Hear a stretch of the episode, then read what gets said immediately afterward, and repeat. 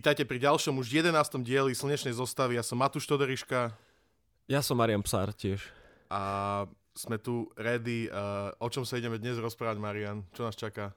Dnes si Je dáme... viacero možností? Je nekonečne veľa možností, pravdepodobne budeme sa rozprávať o jednej mojej asi najobľúbenejšej téme, o multiverzách. O tom, eh, koľko veľa eh, existuje eh, možných univerz, prečo vlastne nevidíme všetok univerz teraz, e, odkiaľ sa pozeráme. Je toho fakt veľa. Mhm, Je, tak- je tam niekoľko úrovní. Mhm. Nepoviem ti koľko, aby, aby ľudia e, netušili, že, že kam to až porastie.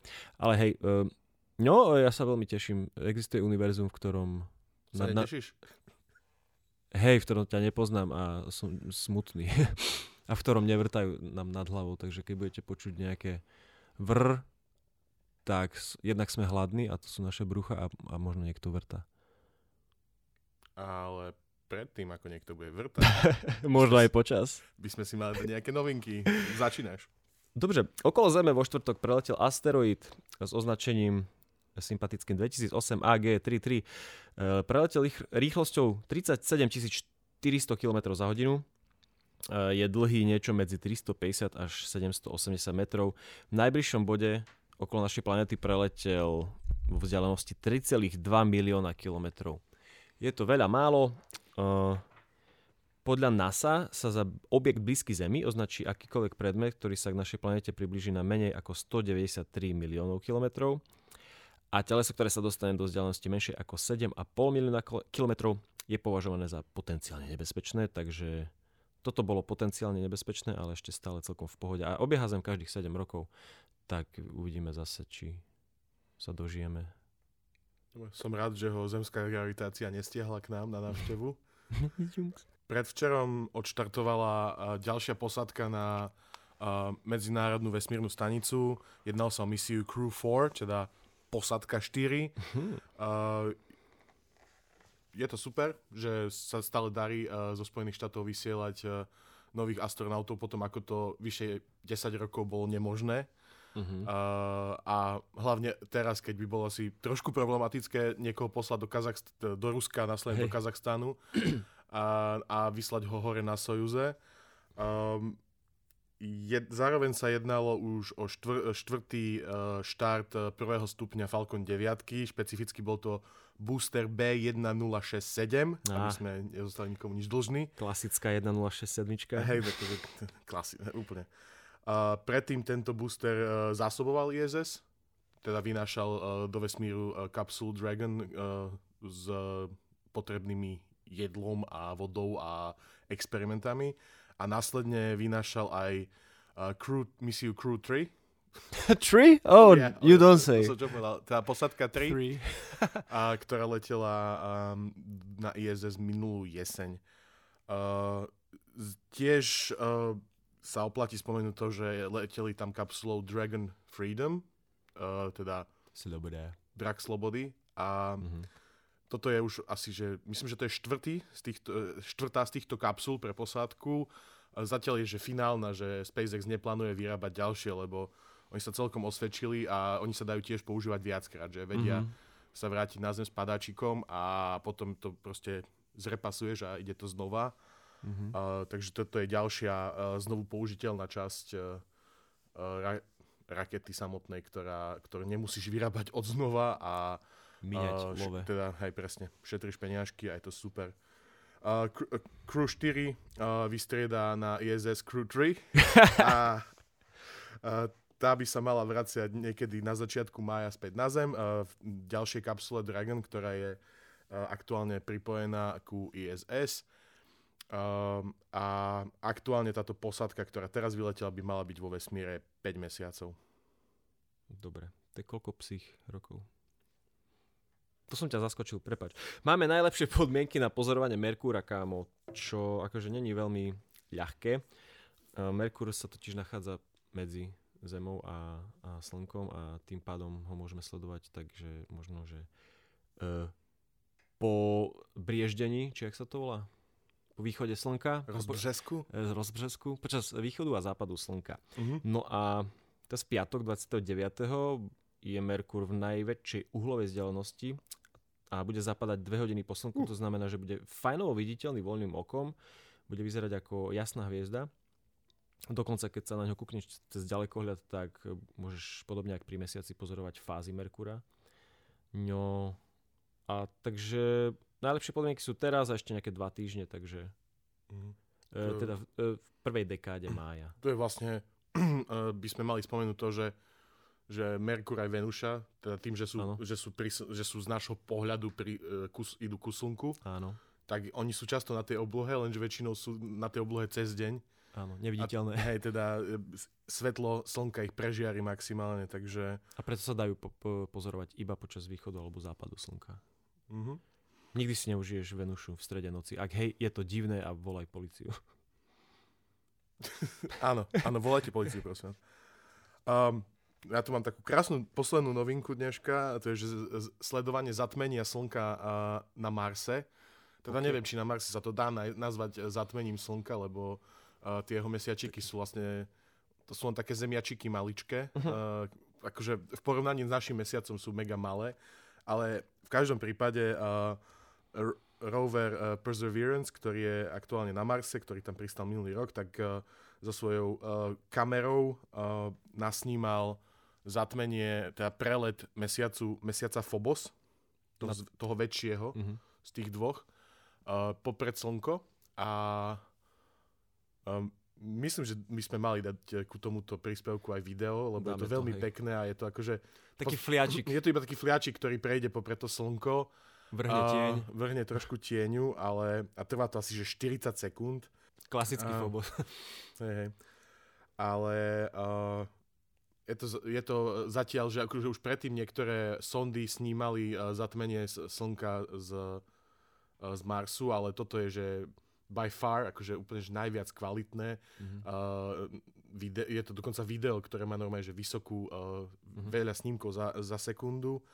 A je to také srandovné, vieš, ja som sa na to pozeral, že, že, akože, že ten mesiac je taký maličký, že iba čas toho slnka zakrie a že, Mhm. že žijeme úplne že v, v divnej dobe, že aktu, aktuálne my na Zemi, že mesiac je presne tak, taký veľký a tak ďaleko od Zeme, že keď proste ide Že popred vyzerá- slnko, tak ho presne zakrie. Áno, je to krásna náhoda. Hej, akože som počul aj také, že nejakí veriaci ľudia hovorili, že to ti dokazuje, že Boh existuje. Mm. Ale, uh, uh, ale, v niektorom dru- vesmíre Boh, neviem. Nie.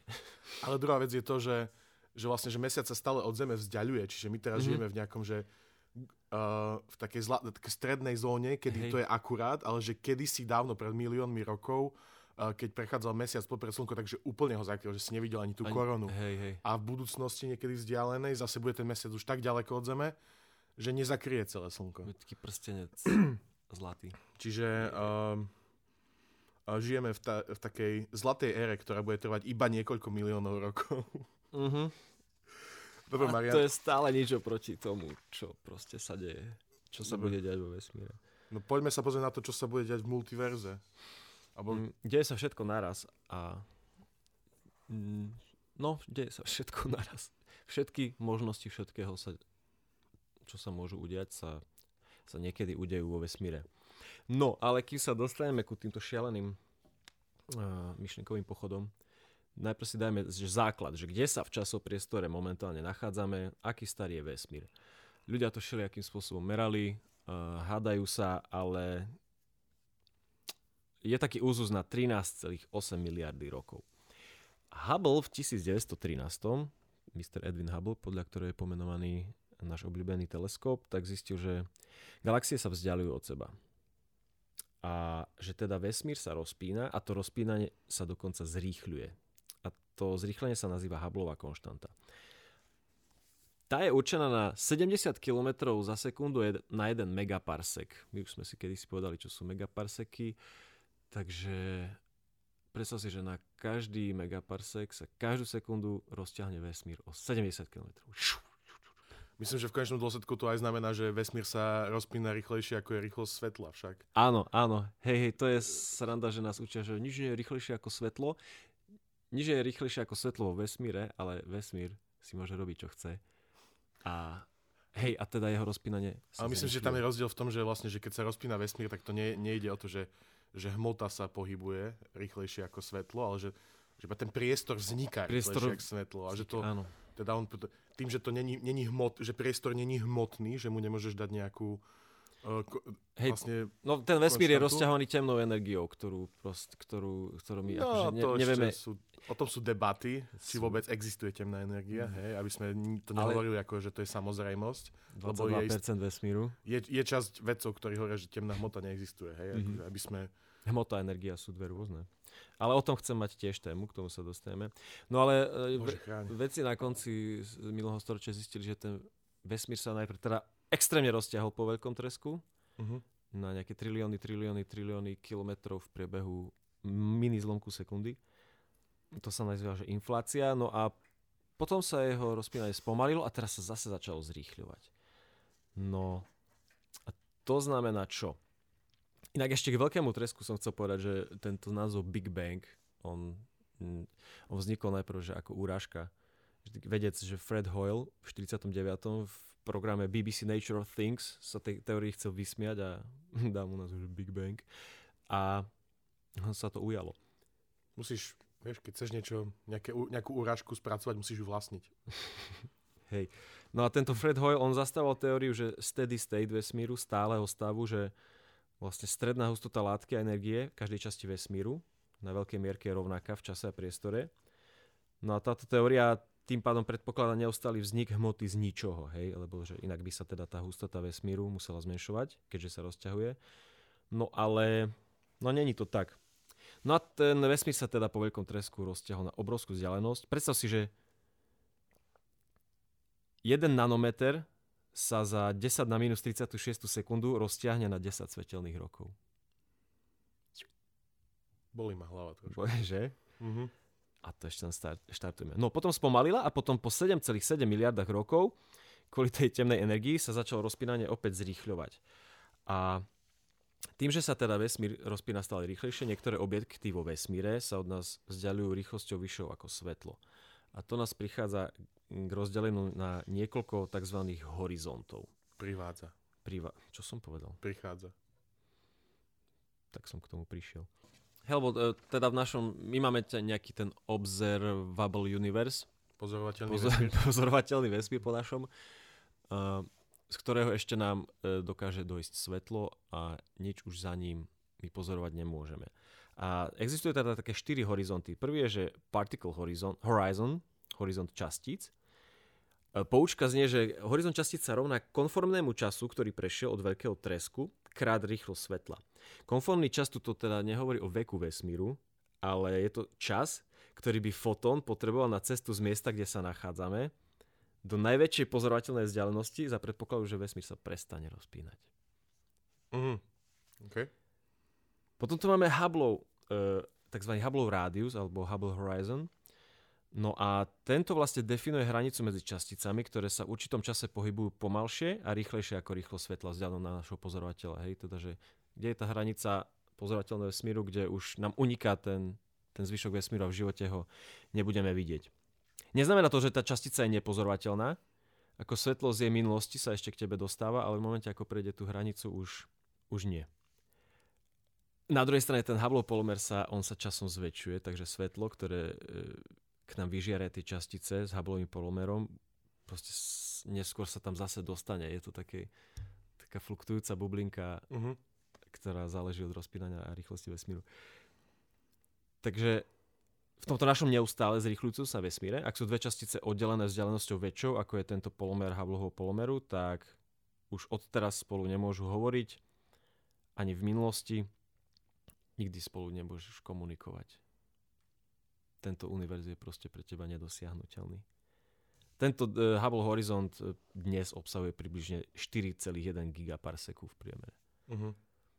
Čiže dalo by sa povedať, že už toto je taký, taká prvá, um, niečo, nejaké prvé multiverzum v podstate, že, Hej, že to, k tomu sa dostaneme, ktoré, áno. Hej, hej. dostaneme. Uh-huh. Toto bude vlastne ako keby ten prvý level. Potom tam ešte, že horizont udalosti, event horizon.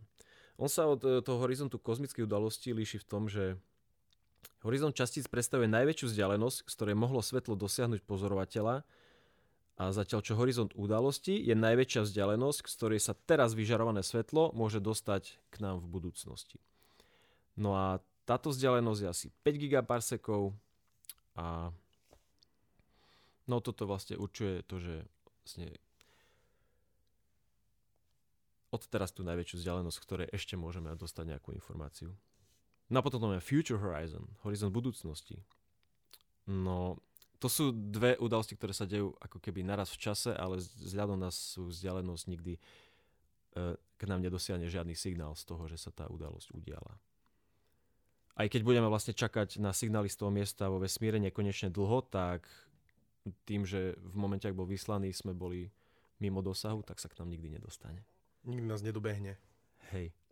No a okrem toho, signály prichádzajúce k nám z vesmíru, teda budú mať stále menej a menej energie, budú sa nám vzdialovať postupne tie najvzdialenejšie galaxie, ako keby na oblohe, respektíve budú, bude možnosť ich pozorovať a ostanú nám na oblohe iba lokálne hviezdy a mm-hmm. teda ak by samozrejme existovala Zem v našej galaxii, ktorá nebude existovať, lebo Slnko ju spapa, ale mm-hmm. akože... To už bavíme o takéto budúcnosti. Hej, hej, že v našom a v našom mieste vo vesmíre uh-huh. časom, časom, časom budeme vidieť iba zo pár lokálnych hviezdičiek a tie vyhasnú a potom prejdeme do extrémne dlhého, uh, dlhej doby čiernych dier, ktorá bude trvať násobne, násobne dlhšie ako toto, čo sa deje tu teraz. Neviem sa dočkať. uh, dočkaš sa, lebo to príde v nekonečne. No a dostávame sa teda rozdeleniu na multiverzy a teda na ich levely. Kozmolog Max Tegmark zadefinoval túto taxonómiu mimo nášho pozorovateľného vesmíru. No a sú usporiadané tak, že každá ďalšia úroveň zahrňa tú predchádzajúcu úroveň a rozširuje ju. Prvá úroveň je rozšírenie nášho vesmíru. Keďže my vidíme ten pozorovateľný vesmír, nevieme, koľko z neho je za ním. A keďže ten vesmír je homogénny a symetrický, to znamená, že z každého miesta vyzerá približne rovnako, nie sú tam žiadne extrémne odchýlky ani ani, ani deformácie a ktokoľvek vo vesmíre sa kúkne okolo seba, vidí približne to isté, čo my len inak porozhadzované. No a keby sme sa teoreticky dívali nekonečne dlho, tak by sme mohli uvidieť všetko svetlo toho vesmíru, keby mohlo by k nám dojsť, ale to rozpínanie vesmíru sa začalo zrychľovať. Na takých 100 miliard rokov neuvidíme nič, žiadne galaxie okrem tých teda lokálnych hviezd.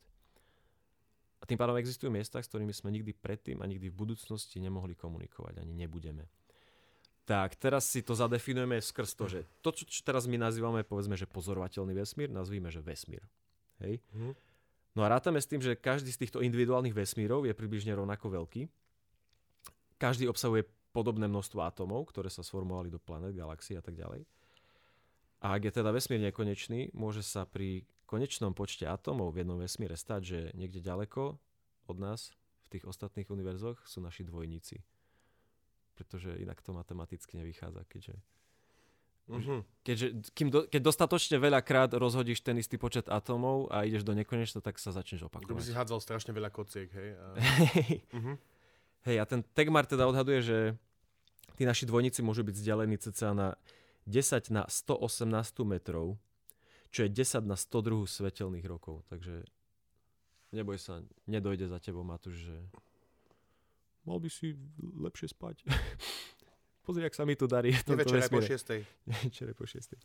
No a náš pozorovateľný vesmír teda pre premiérku hej, je 10 na 27 uh, metrov, čo je 10 na 11 svetelných mm-hmm. rokov. Hej. My máme 10 na 11 a títo vzdialení sú na 10 na 102, čo sú extrémne veľké čísla, ktoré mozog má trošku problém spracovať. Hej, snažím sa si Hej. Nejak... Proste v nekonečnom vesmíru sa udeje každá jedna možnosť, čo sa môže udiať.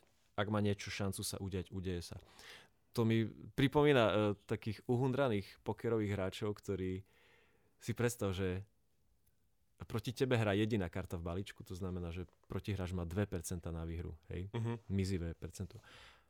A ono sa to proste v dvoch hrách zo 100 stane ale tí ľudia na to reagujú tak, ako keby boli prekvapení, vieš, že to nie je fér, vieš, že tvária sa, ako keby to nikdy nebola možnosť.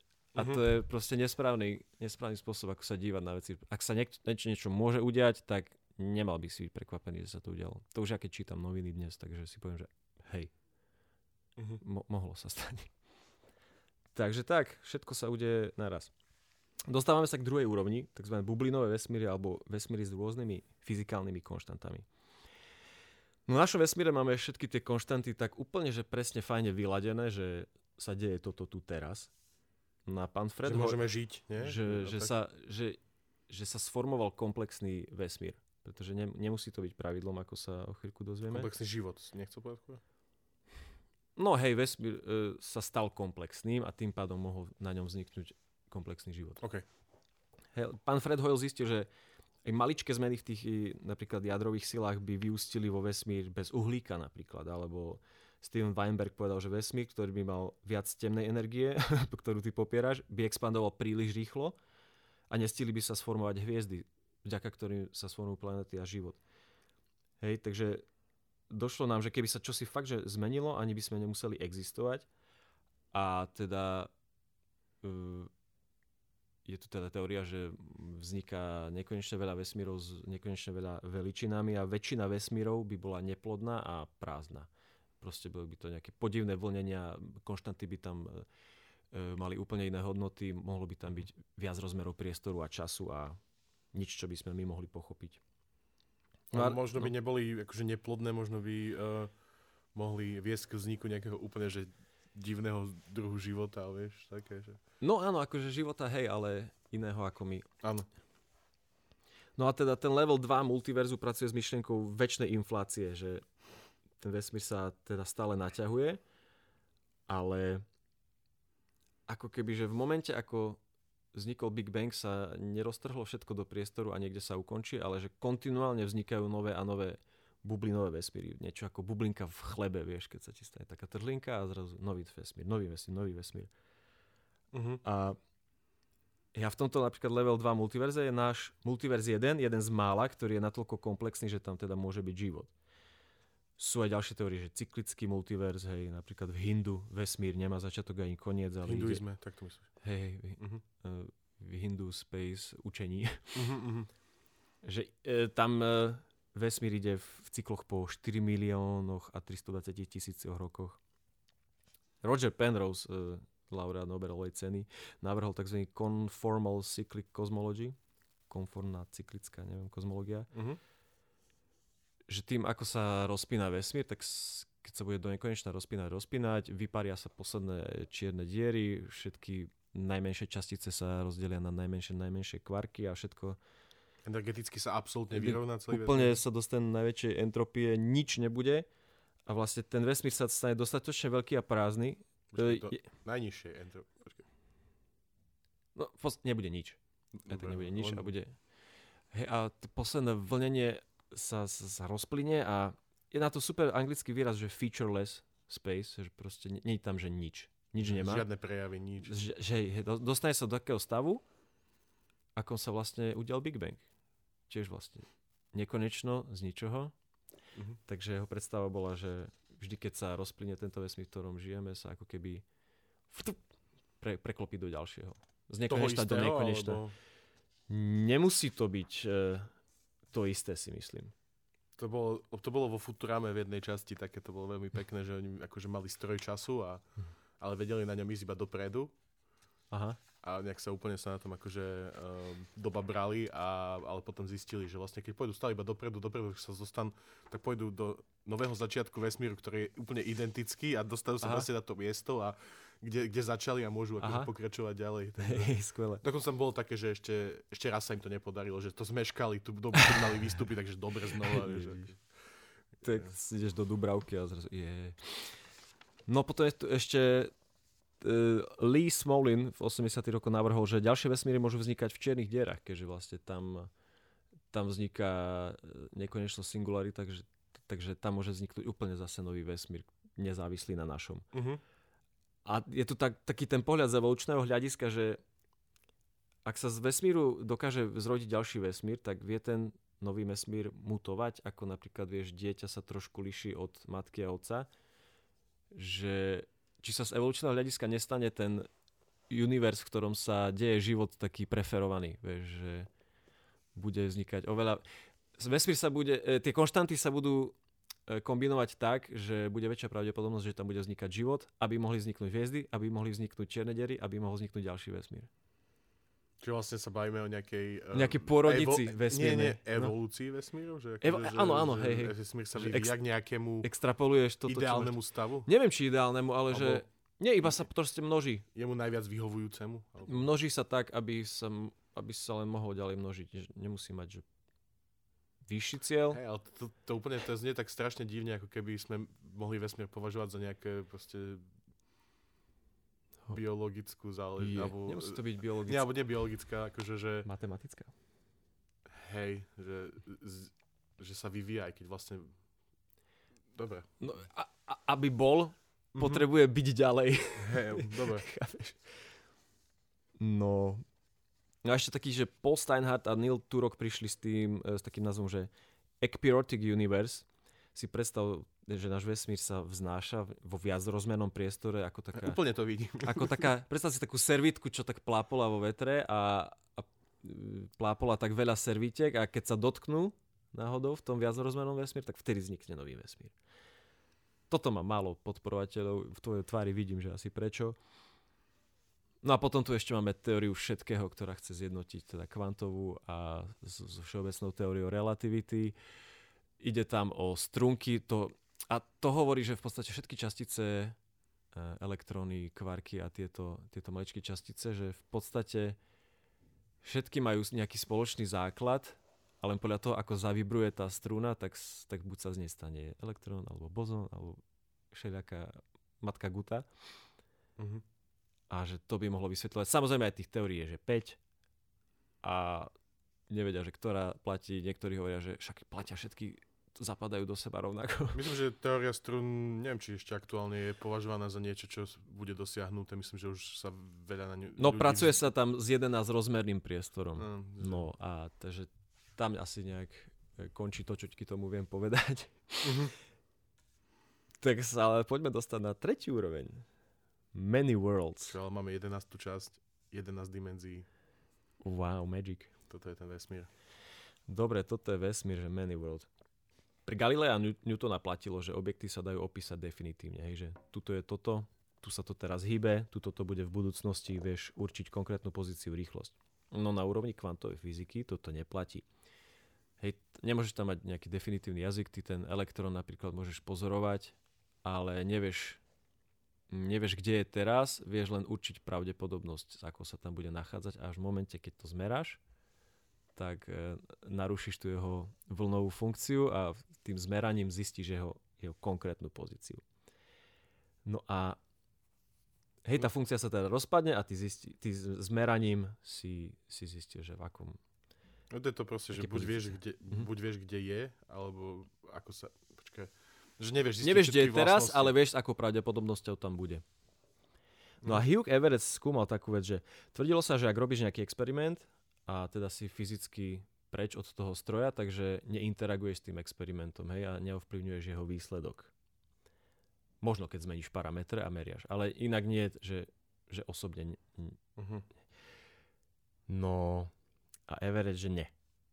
Že experiment je vlastne tvorený elektrónmi a jadrami, Mhm. vieš, všetko sú vlastne len atómy a každý má svoju individuálnu voľnovú funkciu.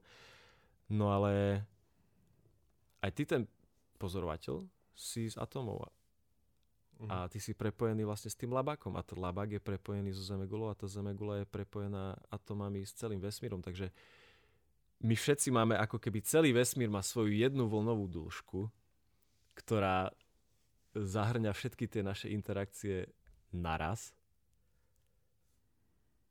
A to znamená, že vlastne táto univerzálna funkcia nezahrania len náš vesmír, ale kompletne všetky možné superpozície tejto voľnovej dĺžky. Takže vždy, keď urobíš nejaké meranie alebo nejakú interakciu, tak sa ten svet ako keby že rozdvojí na dve a pokračujú obidva ďalej nezávisle od seba. Mhm. Ale ja, ja som to vnímal tak na takej laickejšej úrovni, že No. Hociaké rozhodnutie urobíš, tak vždy existuje vesmír aj preto opačné rozhodnutie. Áno, áno, ale- presne to, hej, ty si... Každá situácia, ktorá má viacero možných výsledkov, tak vytvorí presne toľko nových vesmírov. Áno, a Čiže- presne, presne vtedy sa vždy rodí ďalší Čiže je aj ten vesmír. vesmír, kde si nezaspal na toto natáčanie napríklad. No dnes som napríklad nezaspal na toto natáčanie. Nikdy som nezaspal. Hej. Hej, lebo väčšinou natáčame po obede. Je- No. No a podľa tejto teórie, teda všetky tieto univerzá po, po týchto rozdvojeniach sú rovnako reálne ako naše, akurát my žijeme túto verziu podľa konkrétnych rozhodnutí. Niekde inde je nejaká iná verzia teba. Niekde si veľmi podobný, niekedy si úplne iný, niekde neexistuješ. Ja, možno to pripomína ten level 1, ale je to taký rozdiel, že v leveli 3 každý jeden rozvetvený univerz môže byť samotným levelom 1 alebo 2. Uf. No a poďme k tej štyrke. Nech sa páči. Štyrka je posledná. Štyrka je posledná. Mm. Už dobre vieme, že realita je ilúzia. Uh-huh. Lebo to, čo my tu vnímame, vnímame len proste vďaka nejakým e, svojim e, zrakom, sluchom. Vnímame farby, vnímame zvuky, ale to nie je to kompletné, čo sa dá vnímať z vesmíru. Hej. Vtáčiky inak e, vidia kvety, a zvieratá vidia inak. Takže toto, čo vidíme, akože sú to len kvarky a elektróny nejako usporiadané. No a realita je vlastne tvorená, že matematikou a aj zákonitosťami. Hej, keď sa dostaneme späť k tomu nášmu univerzu, to ako sú poskladané tie Všetko konštanty. vieme, všetko vieme vyjadriť matematicky. Všetko vieme vyjadriť matematikou a teda, že kde sú zapísané tieto pravidlá. Tak tu máme level 4, mu- 4 multiverse, že v ktorom sú zapísané všetky možné pravdepodobnosti všetkých vesmírov. V tomto leveli 4 nájdeš všetky možné univerza, ktoré sa kedy môžu udiať. Tak ako máš tu, jak sa to volá tá kniha mŕtvych v Egypte? Že sú tam zapísané všetky osudy všetkých ľudí, ktorí kedy žili. Poznáš to? Hej, videl som Mumiu, samozrejme. rozumiem, rozumiem. Hej. Ako Rozmýšľam nad tým, že, že, že keby si mal asi dosť času a dosť výkonných počítačov, tak by si vedel zanalizovať, že vš- všetky možnosti, ako by všetko mohlo vyzerať. Hej, a asi by ti to trvalo nekonečno. Neviem. No a hej, ale- samozrejme, aj my môžeme byť simulácia nejakej vyspelejšej civilizácie, to už sme sa niekedy bavili, ale ide o to, že level 4 by bol viac ako len nejaký počítač, ale skôr, že existencia matematiky ako takej. Mhm. Ale zapísané nejak v nejakých tých pravidlách Vo vesmíru, všetkom, Vo všetkom, hej, hej. hej. Vieš, čo mám chuť teraz si pozrieť? Mm, Horor s názvom Kocka a potom Hyperkocka. Pamätáš si to? Ale veľmi dobré, áno. Tam sa krásne narábalo inak s nekonečnom a tak, že?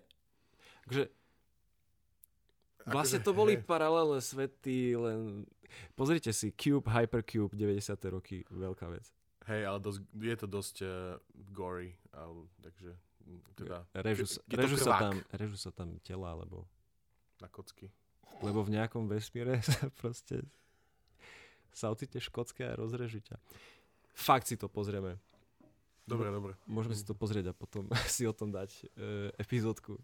Neviem, či kocka je ako hodná epizódy, ale skúsi to určite môžeme. Teda neviem, To či bude- sa to hodí k nám. To, Bude to špeciál. By si si skôr s citrónom mal pozrieť a spraviť o tom nejaký roasted. Oho. Ho, ho, ho. Dobre, Marian, toto, toto bola veľmi... Um, Si Mm. vyčerpaný? Si som vyčerpaný, povedať? akože, že táto téma je taká, že ťažko uchopiteľná podľa mňa.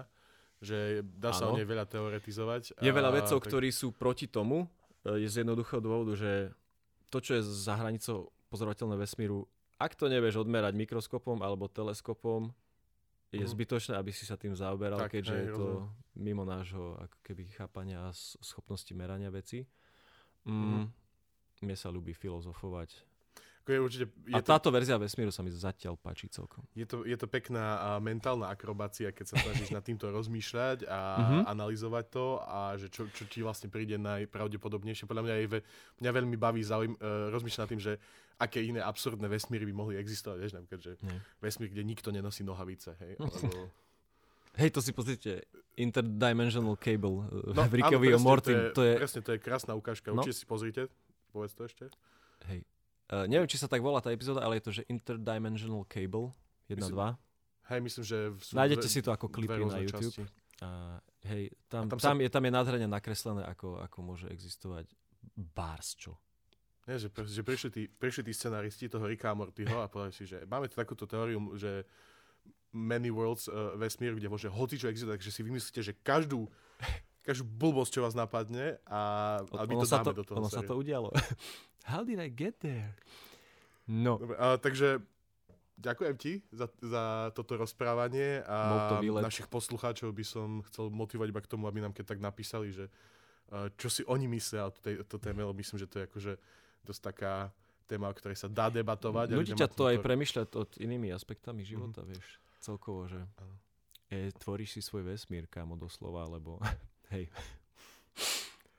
A kľudne nám teda napíšte, uh, v akom vesmíre by ste vy chceli žiť, uh, v akom horizonte udalosti a sme radi, že, ste nás dnes počúvali. Uh, ja som Matúš Toderiška. Marian Psartu. Toto bola slnečná zostava a my sa na vás tešíme na budúce.